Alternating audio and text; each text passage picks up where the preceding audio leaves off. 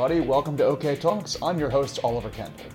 I'm a lifelong political nerd with an academic background in international relations focused in security policy and real world experience working in the US domestic political space and living in a number of other countries than my own, all of which combined, I think, positions me fairly well both to interpret for my international audience what's going on in the politics of my own country and to shed light for some of the folks back home on some events of note going on in the rest of the world. There's almost nothing more American than accusing other Americans of being anti American.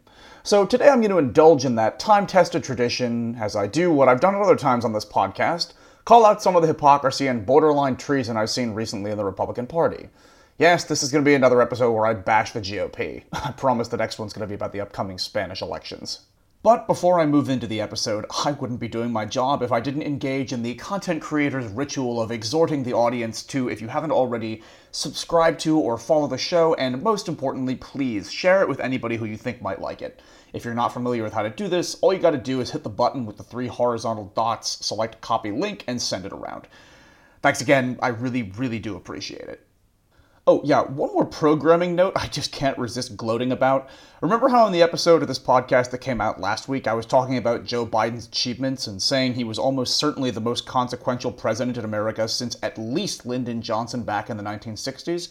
Well, apparently someone was listening. Lyndon B. Johnson is very similar to Joe Biden. How are they the same? They're both Democrat socialist. Lyndon B. Johnson was the majority leader in the Senate. Does that sound familiar? He was vice president to Kennedy. Joe was vice president to Obama. He was appointed as the president after JFK was assassinated, then he was elected. His big socialist programs were the Great Society. The Great Society were big government programs to address education, medical care, urban problems, rural poverty, transportation, Medicare, Medicaid, food stamps, and welfare, the Office of Economic Opportunity, and big labor and labor unions. Now, LBJ had the Great Society, but Joe Biden had Build Back Better, and he still is working on it. The largest public investment in social infrastructure and environmental programs that is actually finishing what FDR started, that LBJ expanded on, and Joe Biden is attempting to complete.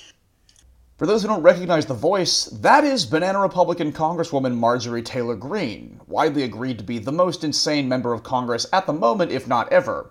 If you're not familiar with her, Google the words Marjorie Taylor Greene Jewish space lasers and see what comes up. There she is after apparently learning for the first time about what the Democrats accomplished under LBJ and comparing that to what they've gotten done under Biden. Or as the current president might put it, I'm Joe Biden and I approve this message. Actually, his campaign did end up just taking that clip verbatim and making a commercial out of it, which is hilarious. So, with that out of the way, hypocrisy is a superpower for the modern Republican Party.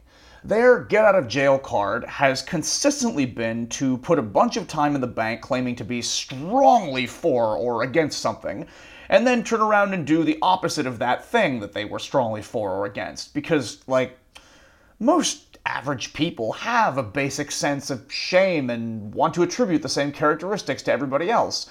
This works to the Republicans' advantage because when they suddenly do the exact opposite of what they've always said they would, people almost have trouble recognizing it because it's so brazen. Like, they wouldn't possibly do that thing. They've said for ages they were for the opposite of that thing. Or, well, they've been saying the opposite of what this looks like for a long time, so if they're actually doing it, there must be a pretty good reason why they would. See what I mean? Okay, so let's start with what's been going on in the military. The Republicans, for at least a couple of generations, have done everything possible to position themselves as the party of the military. They want everyone to know that they support the troops more than you do. If you, for example, oppose a particular military intervention they favor, well, it means you hate the troops. If you support American soldiers being held accountable for war crimes or something in the rare, unfortunate instances where there has been misconduct, well, you hate the troops. If you suggest that the military shouldn't make up quite as large a proportion of the federal budget as they do, you hate the troops. Hell, if you're not offended by a football player standing up for the national anthem before a football game, well, it's because you hate the troops. Republicans, bottom line, want everyone to know that they love the military more than you do, and it's the most important thing in America, and we must protect the troops. If you're on the blue team, it means you might just, say it with me, hate the troops. Whether or not there is a shred of truth to any of the Republican posturing about how much more they care about the military than you do, and believe it to be a sacred institution with which you absolutely don't mix politics, spoiler alert, not really, the fact that the Republicans have banked so much public perception that this is, in fact, the case is useful to them because it allows them to get away with things, like having a major presidential candidate who himself dodged the draft say things like, John McCain wasn't a war hero because he was captured, or later refer to generals as my generals, as though the military is the personal plaything of whoever temporarily occupies the Oval Office, or then call those generals losers and babies and say he wishes those generals were more like Hitler's generals. It allows them as a party to get away with things like having a high profile senator, who also, by the way, never served a day in his life, negatively compare American soldiers to Russian soldiers, just to name another example, of which there are many. In addition to insufficient support for the troops, another thing Republicans simply will not tolerate is people politicizing the military, using it to push a social agenda. Now, to put that into context, conservatives have accused liberals of, quote, using the military to conduct a social experiment, unquote, every time in history that liberals have pushed to have the military not discriminate against certain groups of people. Letting gay people, serve in the military without forcing them to pretend, as they had to before, that they're actually super into the opposite gender. You know, them being allowed out of the closet would undermine unit cohesion, they told us. Consequently, that is the same thing that they said when President Truman moved to desegregate the military after World War II, and, you know, Looking back on American history since the late 1940s, we do seem as a country to have survived allowing black people to serve normally in the military. Besides how fucked up it is to continue to be on the wrong side of the question of allowing anyone of good moral character who meets the physical requirements to serve, isn't removing unnecessary barriers to who can serve a good thing for military readiness? Like, we do have a bit of a recruitment problem. Isn't the military stronger when we actively encourage everybody who is able to to join up? Bottom line, in spite of what I would consider a whole bunch of evidence to the contrary, even before what they're doing right now, the Republicans, for at least the last few generations, have always positioned themselves as A, more patriotic than you are, B, caring more about the troops than you do, and C, considering the military to be sacred, a class unto itself, which one does not politicize to push a social agenda. Okay, so then let's check in on what Republicans in Congress are right now, at this very minute, doing to abuse the troops, politicize the military, and push a social agenda, and undercut America's military readiness at a critical point in our history. Something I'd have a pretty easy time calling none too patriotic. So there's a bill called the NDAA, the National Defense Authorization Act. This is a bill that has to pass every year, basically laying out funding and programs and stuff for the Department of Defense.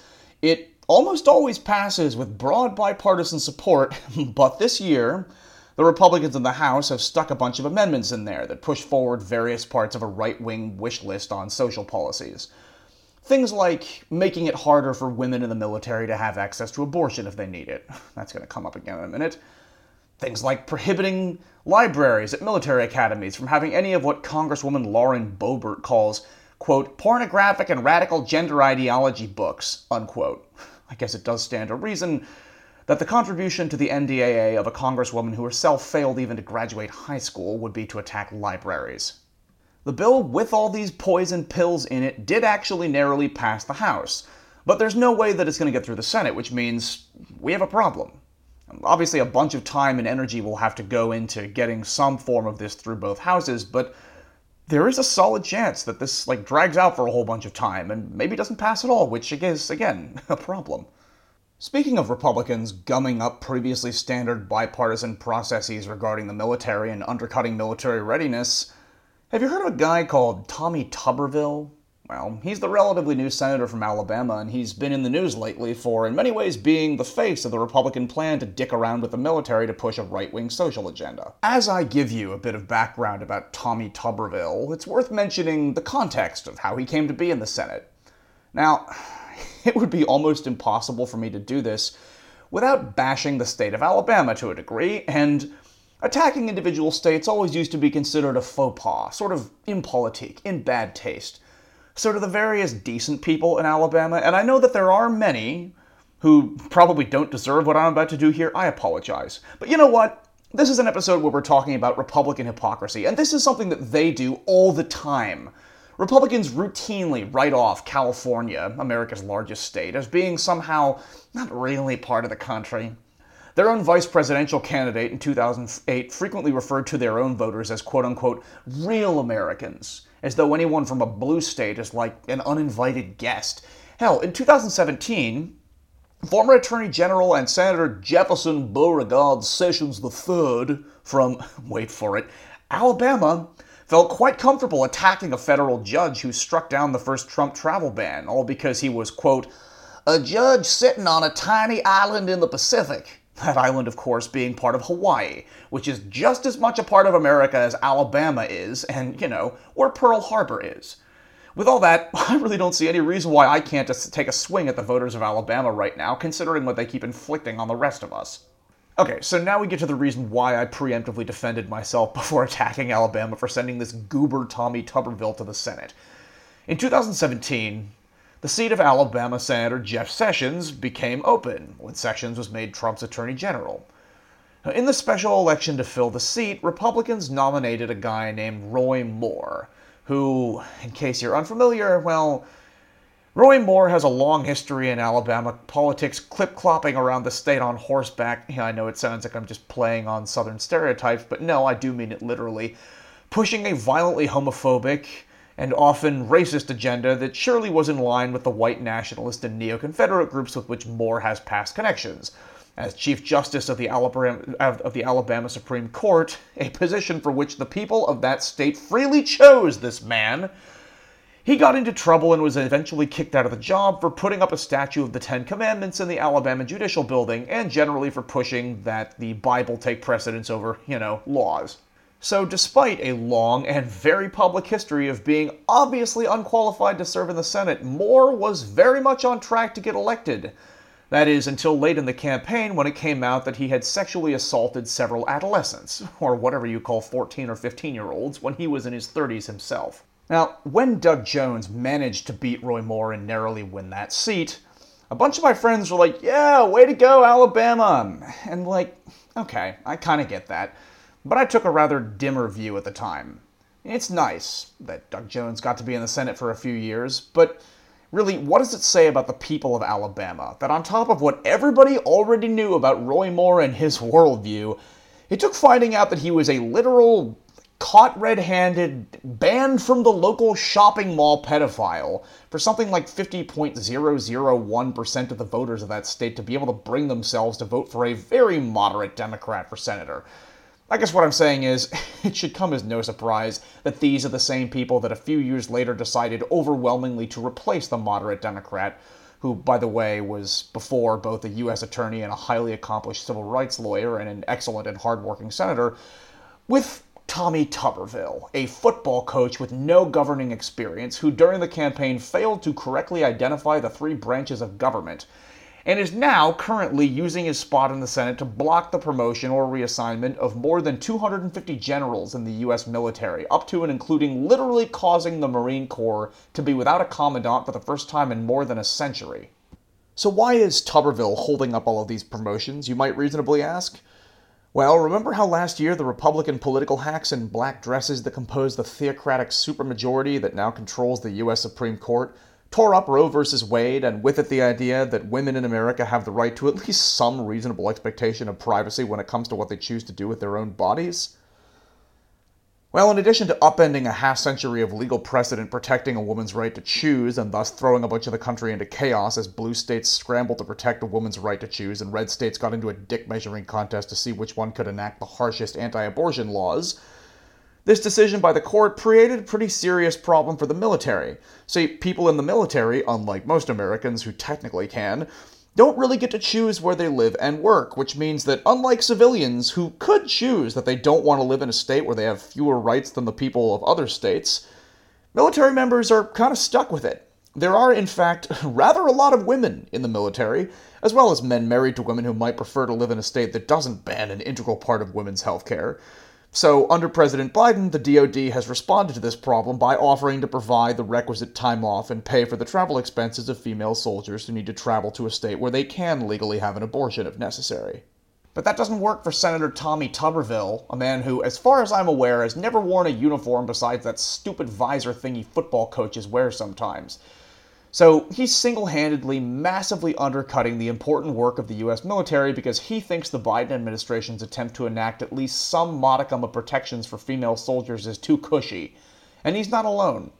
Here's Republican Senator Tom Cotton on the same issue. The military should not be paying for abortion tourism. My God, what an asshole. The condescension in this quote, like as if terminating a pregnancy is something women just do for fun can't make it this easy for the ladies to have an abortion or they'll just use it for weight loss or something. I don't know.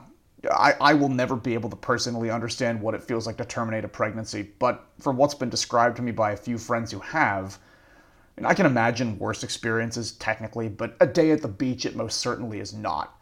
And the way Senator Tom Cotton talks about this makes me wonder if he carried around this much disrespect for women in uniform when he himself was in the military. In any case, you decide whether or not blocking a whole bunch of promotions and forcing the Marine Corps to be leaderless so that you can make life a bit more difficult for female soldiers so as to show everyone just how anti abortion you are counts as supporting the troops, or whether this is just another drop in the giant bucket of Republican hypocrisy. Conservatives would have you believe they support the troops more than you do. They want you to know they think the military is sacred and shouldn't ever be politicized, especially for a social policy agenda. I don't know where dicking around with the NDAA to add a bunch of crap to try to screw over women diversity programs and the Ukrainians and blocking promotions fits into that, but.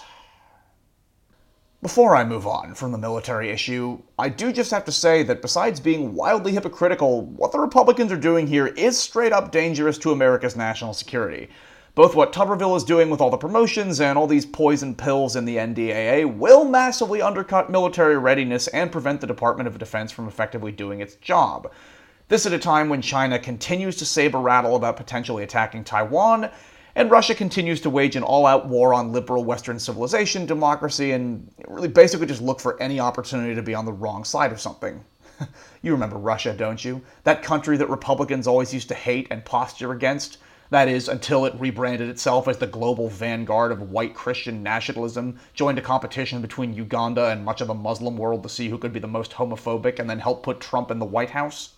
Speaking of Trump, a few more examples of just stunning Republican hypocrisy to point out. First of all, Donald Trump would never have become president had the entire Republican establishment, and also for some reason half the newsroom of the New York Times, not decided in 2016 that Hillary Clinton, in the absence of the State Department then having a system in place, setting up a private email server while she was Secretary of State, was the biggest, most egregious, and dangerous scandal in the history of scandals, maybe ever, because of the possibility that there may have been a few classified documents that made their way onto the server. Seven years later, we now know that Donald Trump intentionally filled box upon box with highly highly classified documents up to and including top secret battle plans and stuff about the US nuclear program, stashed them in the bathroom at his country club, lied about it, and dodged multiple attempts by the government to get the documents back. Worth noting that back when the thing with Hillary happened, she testified in public about it over and over again and also turned over everything she had, but, you know. Three guesses which of these not really comparable document scandals Republicans think is the bigger problem. Spoiler alert, here's Speaker My Kevin McCarthy, leader of the Banana Republicans in Congress, on Trump being prosecuted for having clearly violated the Espionage Act. What do they do now? Weaponize government to go after their number one opponent. There you go. I could go on bringing up points of incredible GOP hypocrisy from just the last couple of weeks, but at some point I would need to stop to get a haircut, so just one more huge and terrifying point that I want to mention here without going into too much detail because this one almost certainly merits its own episode at some point. Besides constantly posturing to make sure that everyone, everyone knows that they are more patriotic Americans than you are, there's perhaps no single thing that Republicans want everyone to know, as much as they need everyone to know that they favor limited government, small government, government that stays out of your business and leaves you free to do as you please. Because when government gets involved, they always just mess it up. Ronald Reagan once said, The scariest nine words in the English language are, I'm from the government and I'm here to help. Not to be outdone on style points, right wing anti tax activist Grover Norquist once said that he favors a government that's small enough that he can drag it into the bathroom and drown it in the tub. Of course, just as with their we Republicans care more than you do about the troops and would never politicize the military shtick, their claims to be for limited government are also complete bullshit. At least as long as the Republican Party has been in bed with the theocrats of the hardcore evangelical Christian movement, it's been perfectly fair to roll one's eyes at the GOP's constant extolling of the virtues of limited government, since their idea of limited government, as evidenced by what I was just talking about before, has always been a government that's so small that it can fit between a woman and her doctor, or into the bedroom of non straight couples. But that's old news. So then, why am I bringing up the small government thing amidst all the various other Republican hypocrisies? Well, have you heard about Project 2025? I spent a bunch of time in the lead up to the 2020 election saying that a second Trump term would be a profound threat to democracy, and it looks as though the Heritage Foundation, a quote unquote think tank which basically works to put the most harebrained, twisted, sadistic right wing fantasies into policy that could be implemented, has spent the last couple of years making damn sure that that threat did not end with the 2020 election. Again, I'm not going to go too far into this since anything less than a full episode on this feels like shortchanging the issue, and this particular episode has already gone on pretty long. But just a few examples of what they have in mind as part of Project 2025. They plan to basically end the independence of the Justice Department, meaning the president could personally order investigations to be launched into anyone on a whim. They also imagine the president taking direct control of the Federal Trade Commission, which, not exactly a high profile thing, but for those who don't know, this basically means that the president would personally be involved with things like approving mergers of large companies and stuff like that. Imagine a country where monopolies formed on the basis of which companies spent the most money at one of Trump's restaurants or agreed to tweet nice things about him. This, in case you're trying to get your head around it, looks a lot like what went on in the earlier days of Putin's Russia, Erdogan's Turkey, and Orban's Hungary as those men set about dismantling the democracies in those countries. Project 2025 also envisions reviving a practice that allows the president to quote unquote impound money. That is to say, if Congress at one point had passed a law that requires the executive branch to spend money on something, but the president doesn't happen to like that thing, he can just not let the money be spent? Possibly most consequentially, this plan calls for reclassifying basically all federal employees to make it so that the president, or realistically others on his behalf, can fire any career civil servants and replace them with whoever. This means prioritizing loyalty to the president's party over qualification for important jobs in the federal bureaucracy, which basically to me looks like a return of the spoils system, which was in place before the broad anti corruption movement that took place over a hundred years ago to professionalize the government. Let me just give some color to this whole idea. Let's say a CIA analyst has arrived at a conclusion that is inconvenient to Donald Trump, a conclusion that Trump would like intelligence analysts to stop arriving at. Like, say, hypothetically, they notice an obvious connection between what what Trump says in public and something to do with the behavior of the Russians, which you know look bad for Trump. Under this new approach, that analyst could just be fired and replaced with I don't know some intern from the Trump campaign.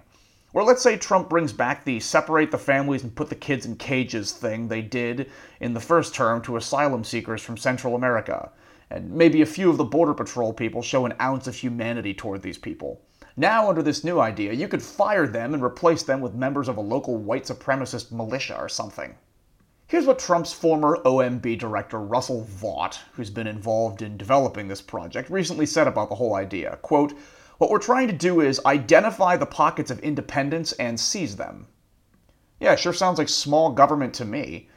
It has to be noted that this isn't just being adopted by the Trump campaign. The people developing this are pushing for it to be the blueprint for any Republican who might win the presidency.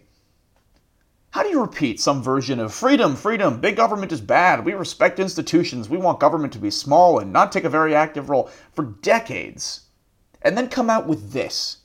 Better yet, how do you do that and then have people still want to vote for you? Look, I get that there are reasons to not want to vote Democrat. I've spent several election cycles tearing my hair out over the ways we've basically annoyed a bunch of people into voting Republican, with how our side often comes across as rigid and judgmental and holier than thou and out of touch and like a conversation being had between college sophomores in a dorm room at my alma mater trying to outwoke one another. I don't think this is actually representative of the party as a whole, but, you know, I know we often come across as condescending. Hell, I just did it myself like 15 minutes ago making fun of Alabama.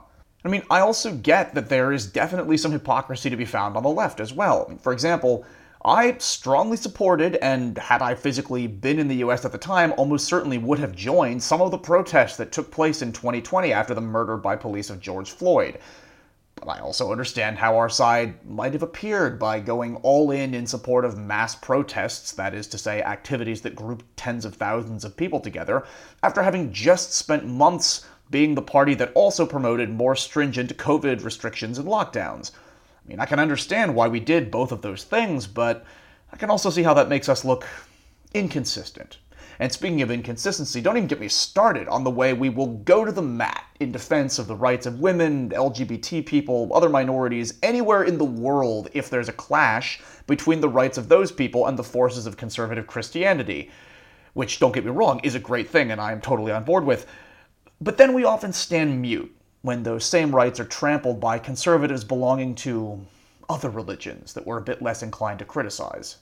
What I'm trying to say here is I get it the left is not perfectly immune from contradictory thinking, let's say, but at least we have some consistent values. And insofar as Democrats are sometimes guilty of hypocrisy, Democrats are an occasional shoplifter to the Republican serial killer. I mean, my God, if hypocrisy were money, the Republican Party would be Elon Musk, Bill Gates, and Jeff Bezos combined.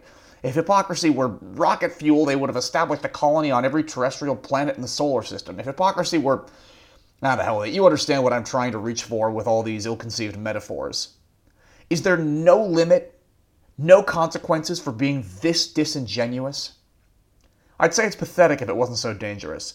And I mean, like, I know there are decent people who still vote Republican, and I know, as I sort of admitted before, there are reasons why some people might not feel comfortable voting for the Democrats either. But at a certain point, the dwindling number of decent people left in the Republican Party have to start asking themselves if they can still support a political party that ultimately stands for nothing besides, in the short term, whatever they think will annoy members of the other party, and in the long term, accumulation of power against the wishes of a growing majority who oppose them. Because that, to bring us back to where we started, feels pretty goddamn un American to me. That's it for this episode of OK Talks. If you like the show and want to make sure that it both continues and grows, be sure to subscribe or follow it, like it, leave a review, and most of all, as I begged in the conclusion to the last episode, share it with anyone you think might like it, which you can do by hitting the button with the three horizontal dots, selecting copy link, and then sending it to people. I really do want to thank everyone who has done or continues to do that. It really does help. Also, as always, thanks to my friend Nate for having designed the podcast artwork, and of course, everyone else for listening.